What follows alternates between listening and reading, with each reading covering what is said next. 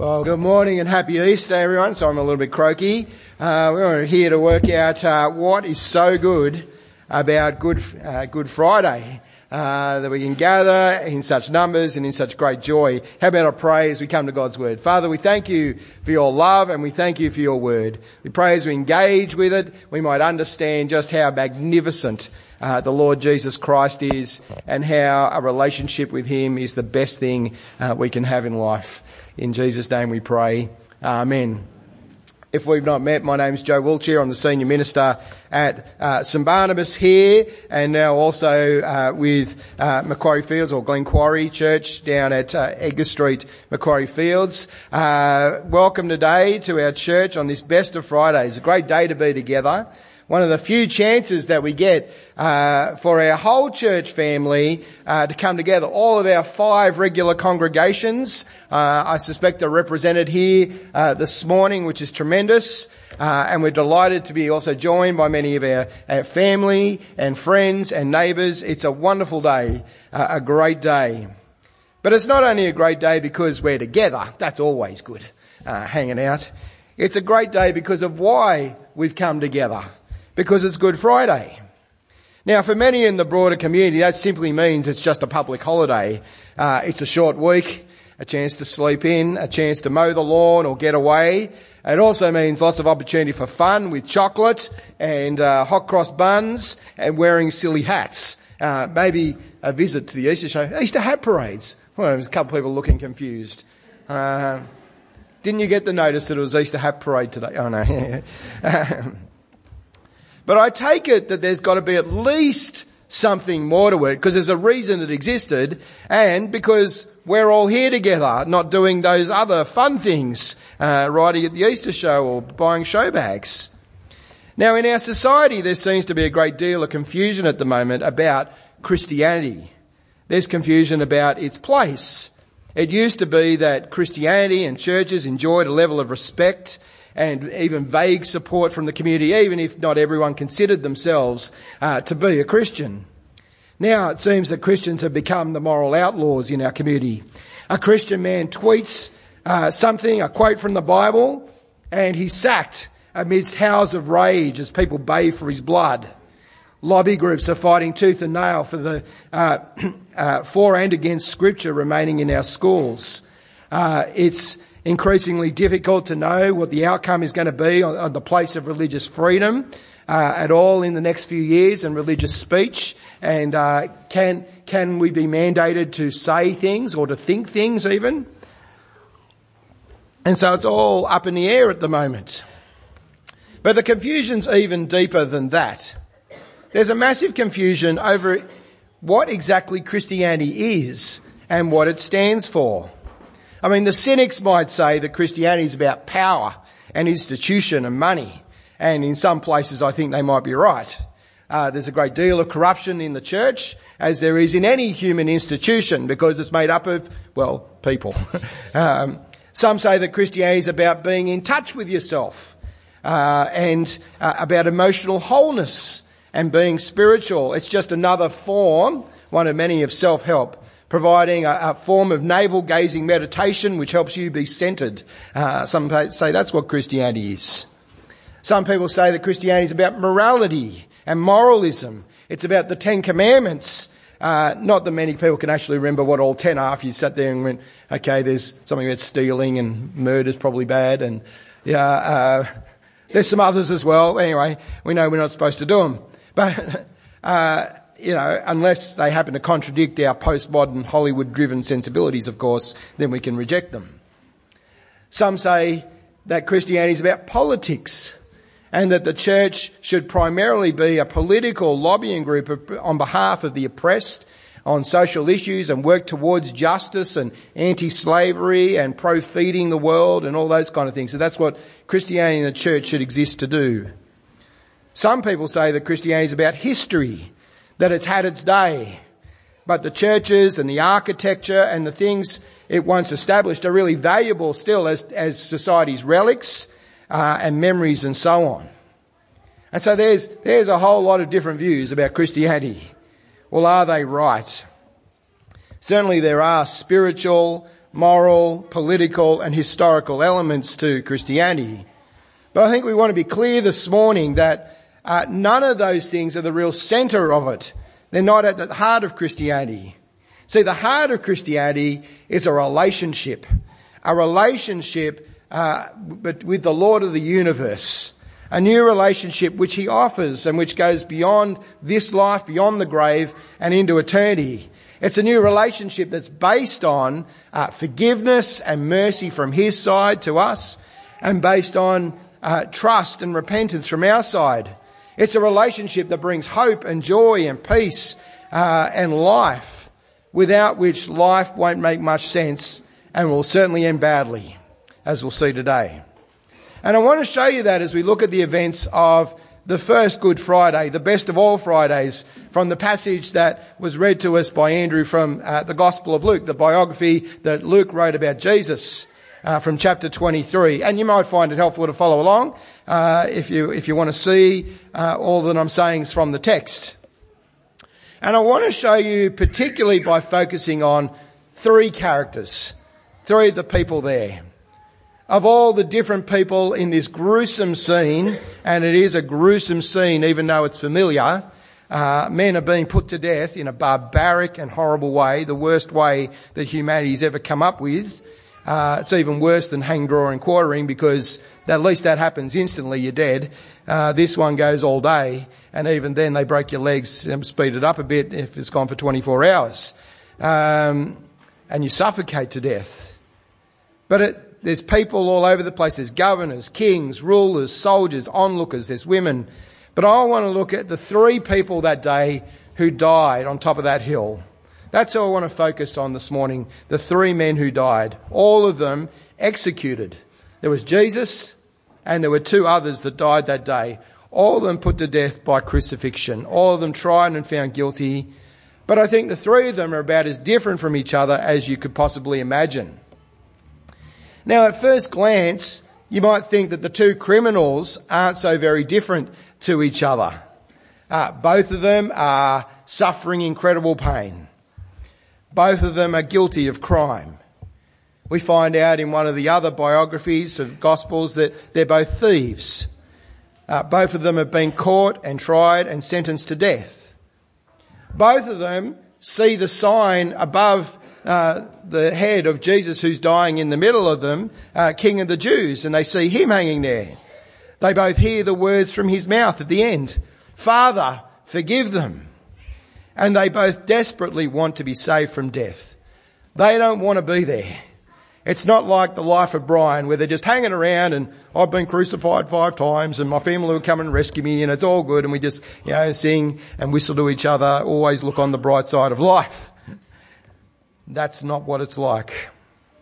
They do not want to be there and they're desperately hoping to be saved.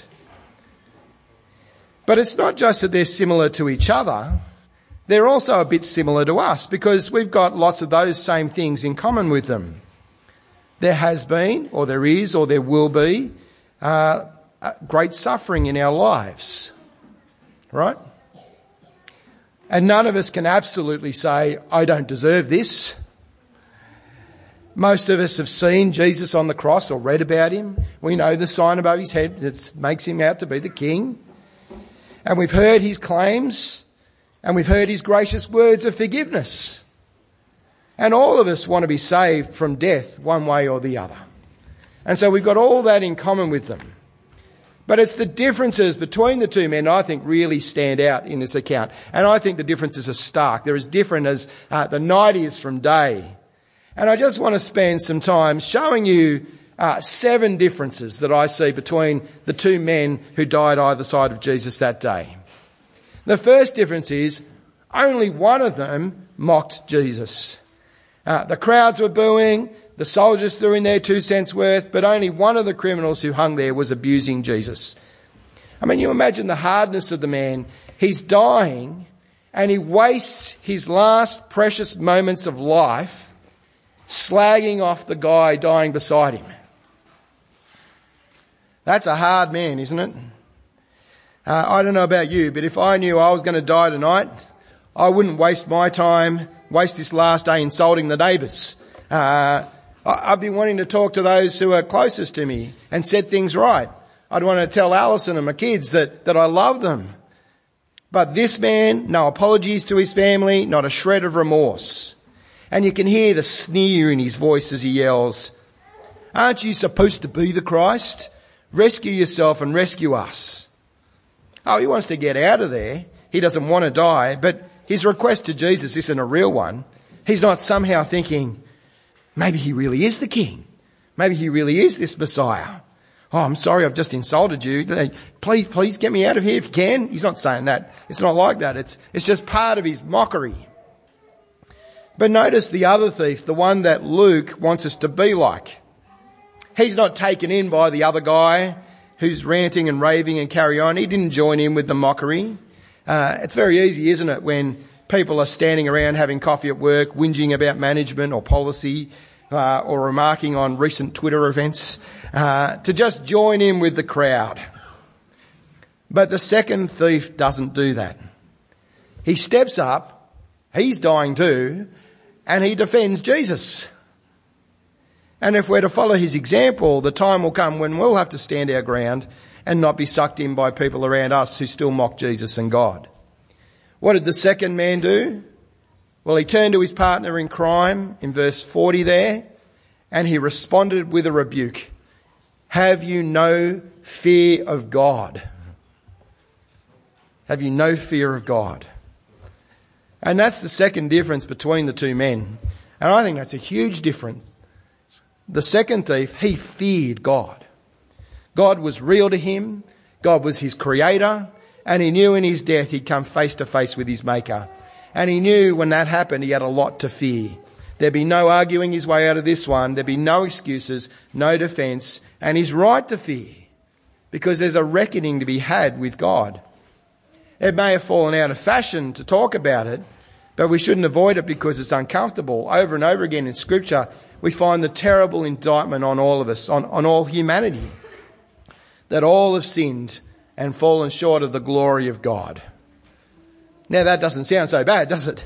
Uh, except we're told again and again that we'll have to give an account before God for that, for our lives, for our actions, whether they're good or evil, for, for every idle word and every idle thought. Jesus says, every white lie, every nasty thing that we've we thought about our neighbours, every selfish action, and yet that's just what we're like, isn't it? And who we are. We can't help ourselves. I don't know if you've ever tried to, to go a whole week without doing anything, absolutely nothing wrong, right? And I'm not just talking about the not doing the bad things, but, but being selfless and generous. And you see someone in need and think, I'm going to be there for them. Doesn't matter what it's going to take. Have, have you ever tried to do that? Anyone? Oh, that's lame. that's very difficult. In fact, I'd say it's impossible. Uh, a friend of mine's a minister, uh, another church. He was once hit up by a man after church who said, I disagree. I disagree with what you're preaching on. I think we can, if we try hard enough, live perfectly, if we really, really wanted to. And my friend said, well, okay, alright, you're up for a test. You want to try it? Uh, he said, okay. He said, well, go for a week. We're doing absolutely nothing wrong. Now, don't even worry about the doing, going the extra mile stuff. What about just not doing the bad stuff? Not thinking bad thoughts, not telling lies, not, not hurting anyone, not hating, not being greedy. The man, man said, okay, I can do it. Uh, I'm going to do it. And he came back the next week and my friend said, well, how'd you go? He said, it's not fair. I want another go. Uh, it was a bad week. I was sick. The kids were rotten. Things weren't easy at work. I, I want another go. My friend said, okay, all right, no worries. Okay, but how about this week? We make it just a little bit easier than that. Let's just make it no lying. Okay, forget the other stuff. Do what you want, uh, but no lying. Go for a week without telling a single lie, not even a little white one. And he went away. He thought, I can do this. And he came back the next week. The minister says, How'd you go? He It's not fair. Why is it not fair? I thought, you know, what's wrong? How come you, you couldn't go for a week? He said, I'm a real estate agent. it's a true story, actually. But, uh, but it's just a simple example. But the scriptures are right when they say all have sinned and fallen short of the glory of God. If we want to be weighed on our efforts and goodness and morality, the verdict is going to come back guilty. And the source of the problem is our hearts. It, comes back to the fact that we want to be in charge. And we can't stand to think or accept that God might have the absolute right to rule me totally, completely.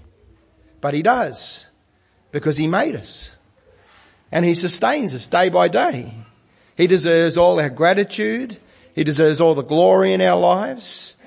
He gives us all that we need. He gives us more than we need. He provides for us abundantly. I mean, we are so blessed, aren't we? I mean, we have homes and families and food. We have uh, things that the, the nations of history would dream of. And what do we do with God's kindness and wisdom and goodness? We ignore Him. We deny Him. We defy Him. We, we suppress the truth. We, we live as if we don't need Him. Uh, and it looks different in each and every one of us. For, for some, that results in them shaking their puny little fists at God and, and demanding Him that He prove His existence. And I don't believe you're there. As if He hasn't already done that. For some, it's just He plays no part in, in their lives. He's just largely ignored. For others, it's uh, playing make believe and pretend with false religions and false spirituality and false gods, or with crystals and astrologers and clairvoyants to suit themselves.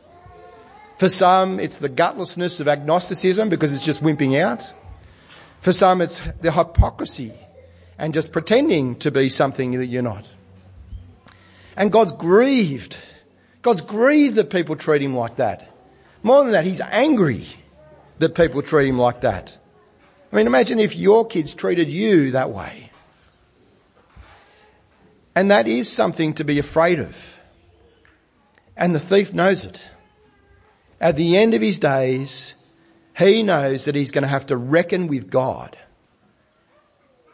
And he is afraid. But there's a third difference. One of them thought he deserved better. The other one admitted that he'd done wrong. What does the second one say? Verse 41. We're receiving what we deserve for our actions. He had no desire to save face anymore. He had no more will to assert himself. He was there laid open before the God he feared, no way to hide his guilt. But fourth difference, not only did he admit to wrong and guilt, he, he accepted the punishment that he got as deserved. He says, we're here justly. I think that's the real test of humility before God. The second thief was humble. At least he was in the last few minutes of his life.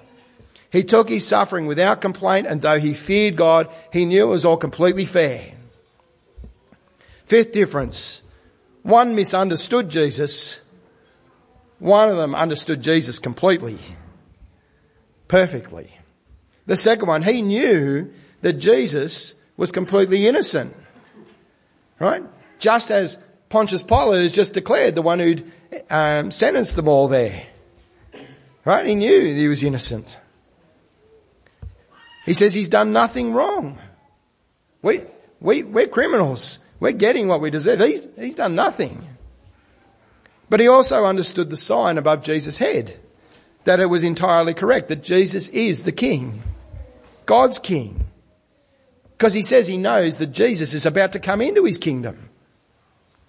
And so the sixth difference, the second thief does one more thing. He fears God. He admits he's wrong. He accepts the justice. He acknowledges the goodness and power of Jesus. And then he pleads for help. Jesus, please remember me when you come into your kingdom. And you know what? He found it. He found mercy. And that's the real end difference between the two. The difference that really exposes the heart of what Christianity is all about. Difference number seven one of them died in his sins, the other went to paradise forgiven. How did Jesus respond to these two men with their vast differences? Well, to the first one, there's a fearful silence. Not a word recorded from Jesus to him. Perhaps there was a final pitying glance, but there's no promise and there's no hope. But to the second thief, the one who understood his predicament and who begged Jesus for mercy, he says, I tell you today, you'll be with me in paradise. I mean, it's almost too good, isn't it? You'll be with me in the Father's presence, in God's home. You'll be in eternal joy, completely undeserved, completely free, with no strings attached, forgiven, restored in paradise. Not some great pleasure cruise where we can live out our godless fantasies and do what we like with whom we like, but in a place of relationship and love, of, of perfect relationship with other people who love Jesus too, and with Jesus himself, the one who has given his love and mercy. And friends, that's what Christianity at its heart is all about. It's a relationship with the Lord of the universe an eternal relationship that goes beyond the grave, a new relationship uh, that starts now that's based on forgiveness and mercy uh, from His side and based on trust and repentance from our side. It's a relationship that starts the day you turn to Jesus like the thief and admit your helplessness and your need for Jesus to save you. And it's a relationship that's full of hope and joy, true hope and true joy because it's real. A relationship which shapes every day and it shapes all your actions and decisions. It's a relationship that's based wholly and solely on God's lavish generosity and mercy. You see, we need mercy if we're to ever be right with God. It's no use thinking I can make it on my own without Jesus. It's no use thinking I'll, I'll just fall back on my own self-righteousness. It'll, it'll never be enough. You might think, well, I'm not a thief. I'm not being executed for my crimes, but you'll never be able to do enough. All I can do is follow the thief's example and say, Jesus, remember me when you come into your kingdom. Well, we'd say, Jesus, remember me now that you're in your kingdom. And the promise of Jesus, not just here, but throughout scripture, is that he does and he will forgive those who honestly and earnestly call on him in trust and repentance. And he says to us today who will trust him, you will be with me in paradise. You will be with me in paradise. And he can offer that free forgiveness because of what he was doing that very day. The reason he was there hanging on the cross. The reason that it was Good Friday. You see, when the righteous, innocent Jesus, who was God's King, died on that cross, it wasn't for his own sins that he was dying it was for ours. We heard that in uh, the reading from Isaiah, which was written hundreds of years before Jesus came to do it, that that's what he was going to come and do. And if you want to understand it, you remember, you remember as uh, kids uh, playing with magnifying glasses. Now some of you are at the other end of the age spectrum. You may be using them again, but you know, magnifying glasses. Uh, they're, they're designed to make small things look big, you know, so you can read a bit or see the little insects and when you're studying them. Um, but you discover that they have more interesting uses than that. Uh, and you, you know, you can focus down light and turns out you can focus down heat as well. You know, down onto a single little point, a tiny pinprick.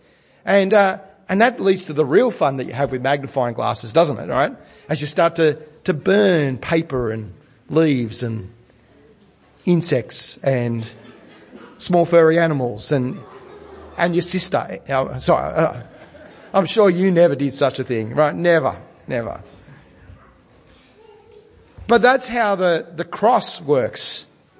It's as if God takes a gigantic moral magnifying glass, but instead of focusing down light, instead of focusing down heat, it focuses down sin onto one small point.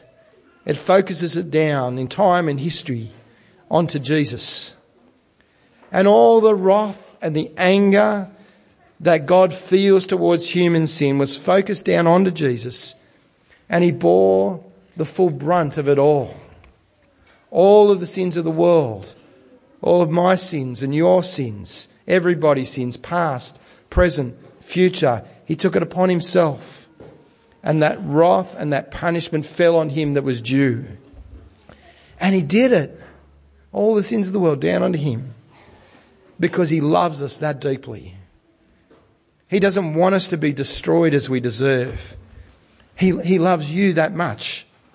He loves me that much. That, that, that's what's happening on the cross. He was dying there for our sins. Now, many of us might know that as a catchphrase, half remembered from Sunday school. You know, of course, Jesus died for my sins. But, but can you feel and sense the, the weightiness of that? and the majesty of that, the sheer unambiguous grace of it all. Jesus died for our sins. What we need is not to cope with sin. It's not to manage sin. It's not to legislate against sin. It's not to tolerate sin. What we need is to be forgiven of our sins. Jesus forgives sins. Jesus looks at a woman who's caught in adultery and he says to her, Daughter, your sins are forgiven. He looks at a paralyzed man on a mat who's lowered through a roof and he says to him, You don't need your legs fixed. Son, your sins are forgiven.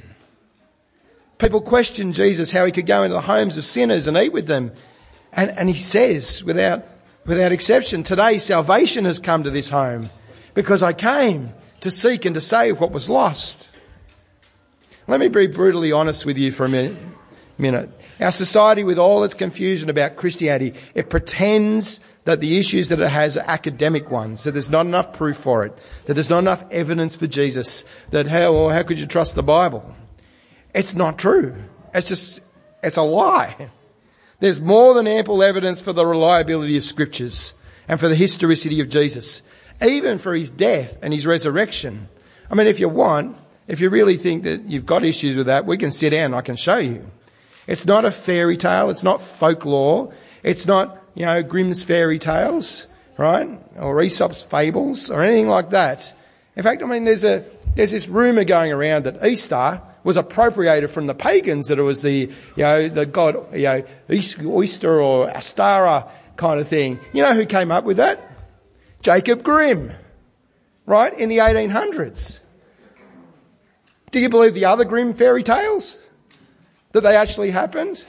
Cinderella? You know? Why, and yet it's bandied around as fact. Right? It's just nonsense. Easter's there because Jesus died on a cross for our sins.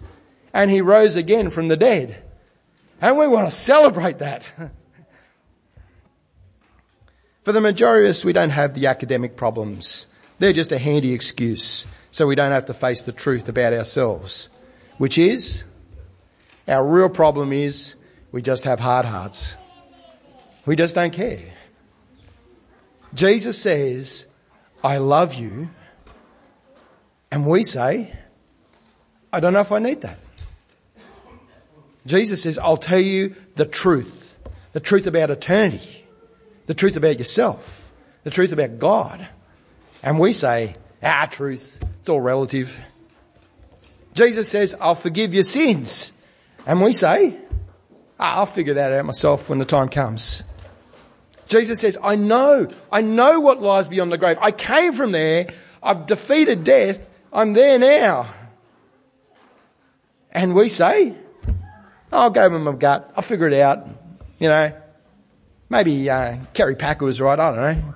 I mean, not that he died after he, you know, came back and anyway. Jesus says, "Come with me," and we say, "No, I'll go with myself. Thanks very much." It's dumb. It's arrogance. It's just sheer pride. Some say that Christianity is the easiest religion in the world because all you've got to do is believe. But it's the hardest because you've got to be humble in order to believe. You have to come to the end of your own efforts. You've got to admit that you can't make it on your own, that you need someone else to save you. You have to receive what Jesus has done. Everything else is self-righteousness and an attempt to earn your own salvation, and Jesus will have none of it. He'll have none of it. You don't need to be better. You need to be loved. You don't need to straighten out your life. You need a whole new life. You don't need to find your way to God. He's been looking for you. You don't need to earn your way. You need to be forgiven. You don't need to die. You can live. You don't need to go to hell. You can go to heaven. It comes down to one question, doesn't it? Will you stake your life like the second thief did on Jesus? Will you trust him that he's got your future in his hands? And as we gather here this Good Friday and cut through all the confusion about Christianity, I call you today not to an institution that seeks power and money and control. I call you not to a new age spirituality and finding yourself. I call you not to moralism, nor to politics, nor to enjoy the history and the architecture of this beautiful facility. I call you to the King to the Lord Jesus Christ, the one who died for you and who has risen and conquered death and defeated sin and death and the devil. He is alive and well and he's here today and he's handing out love and grace and forgiveness. That's why he died for you on that cross. And I'm sure that's why he's brought you here today, that you might come to him. Don't be like the first thief who mocked and cajoled, who had no fear of God and who died in his sins. Be like the second thief who came to realize the truth about himself. He realized the truth about Jesus and he begged for mercy and he received it. Though he died that day as well as the other, he didn't die in his sins. He died forgiven with hope and comfort and the joy of knowing he would dwell with Jesus in his kingdom in paradise. Jesus is good for his word. Jesus is good for his word. Let me lead us in prayer. Our Father, we want to thank you for this amazing day where we can come together and enjoy each other's company and catch up with old friends and meet people across the congregations and across the community. We thank you for the joy of that and for the celebrations and the chocolate and the fun. We thank you though, especially for the Lord Jesus Christ, the reason we have gathered here today, to remember what he has done for us and that he is God and full of love and mercy. We thank you that our sins have been forgiven when we trust him because he died that day. Father, please help us to be like the second thief and place all of our hopes in him, to trust Jesus and to say to him, remember me when you come, well now that you're in your kingdom. Father, please love us please have us back. Forgive us and have mercy on us. In Jesus' name. Amen.